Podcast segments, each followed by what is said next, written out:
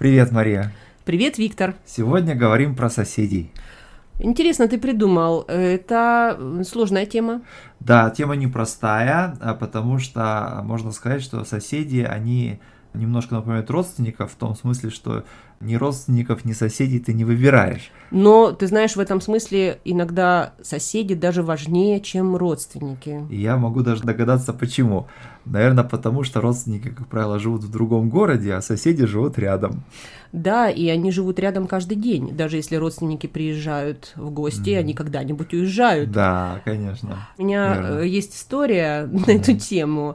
И, очевидно, было много других каких-то отношений, но поскольку это история о пакостях, mm-hmm. да, о каких-то неприятностях, конечно, она больше всего запомнилась. У меня были соседи, мы жили в Харькове в многоквартирном доме, и эти соседи завели себе систему караоке, ну, то есть вот эта система аудио, и при этом это вот такое развлечение, когда играет оркестр, играет, э, точнее, музыка, и нет голоса певца, и человек должен подпевать значит, эту музыку, и иногда устраивают какие-то даже семейные соревнования во время праздников, mm-hmm. вот семейное какое-то торжество, и в конце концов люди поют, да, вот вроде бы невинное занятие.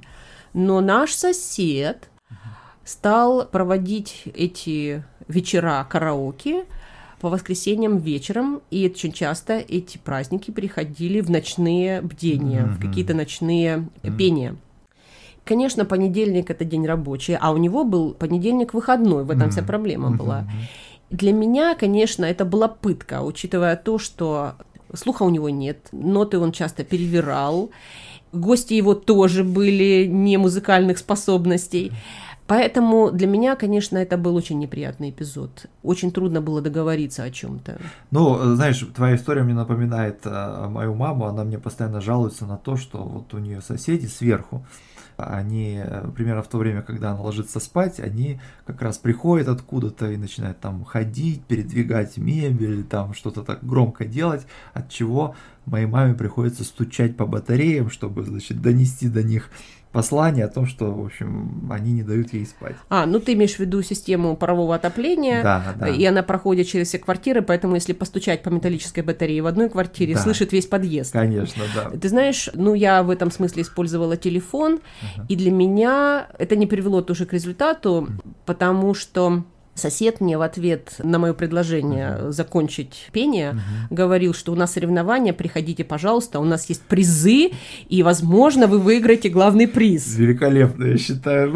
Ход, Чувств, конечно. Чувство юмора у него великолепное. Да, это, да. наверное, его спа- и спасало, собственно, чувство юмора. Да, ну вот э, э, хочется также сказать, что у соседства, да, есть не только, может быть, какая-то такая негативная сторона, вот э, выражающаяся в том, что люди часто вступают в конфликты, да, тесно рядом живущие, но, с другой стороны, есть и некая взаимопомощь, да, то есть вполне нормально между соседями, э, ну, опять же, вот в Украине, в России, а, бывшем советском пространстве, ну, попросить друг у друга там, чего не хватает в быту вот на данный момент. Ну, ты знаешь, вот у тех соседей, которые пели караоке, конечно, мне бы не пришло в голову просить ничего.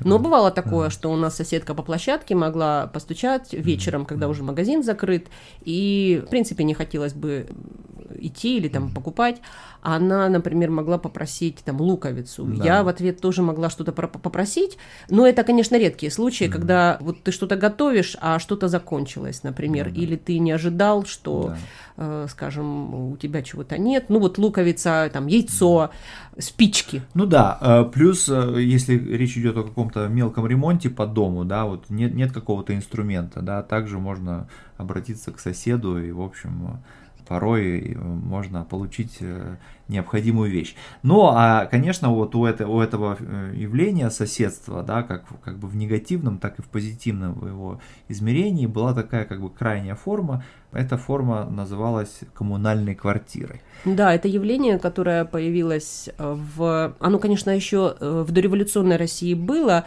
но немножко в другом контексте. Но вот после революции, после 1917 года, очень часто было, что владельцы больших квартир многокомнатных получали, так сказать, других еще жильцов в нагрузку от да. государства. И коммунальная квартира – это интересное действительно социальное явление.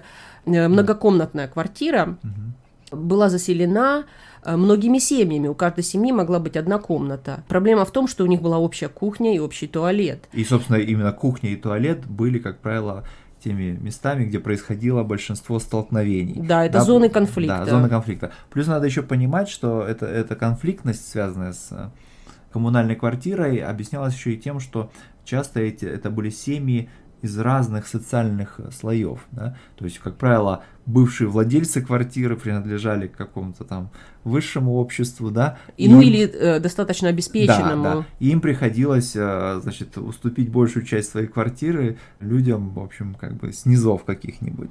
Да, да, но не столько это может быть, не вот эта разница, mm а сколько то, что действительно договориться на небольшом пространстве очень сложно, mm учитывая то, что все люди разные. И mm мне кажется, что вот моя позиция, что дом это то, то пространство, где мы в каком-то смысле диктуем вот свои условия, мы остаемся наедине с собой, и в конце концов здесь мы хотим, хотели бы вести себя так, как нам удобно. Да, я прекрасно понимаю, и, конечно, в целом я с тобой соглашусь, но при этом все-таки мне кажется, что вот это отношение к соседству, оно отражает то, что для нас важно, да, вот если для нас важно прежде всего уединение, какая-то приватность, да, то, конечно же, лучшие соседи это, наверное, те, с которыми ты как можно меньше, так сказать, пересекаешься и, соответственно, конфликтуешь.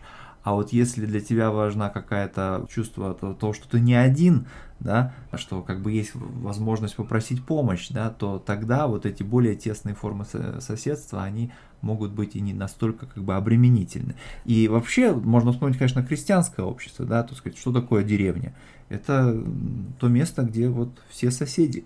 Все соседи, но при этом все-таки физически пространство это разделено, а с другой стороны, я не могу представить себе, что мы могли бы добровольно вернуться в состояние О, конечно, жизни да. коммунальной квартиры. Я соглашусь с тобой, конечно, безусловно. Ну давай на этом закончим. Конечно, да. Пока. Пока.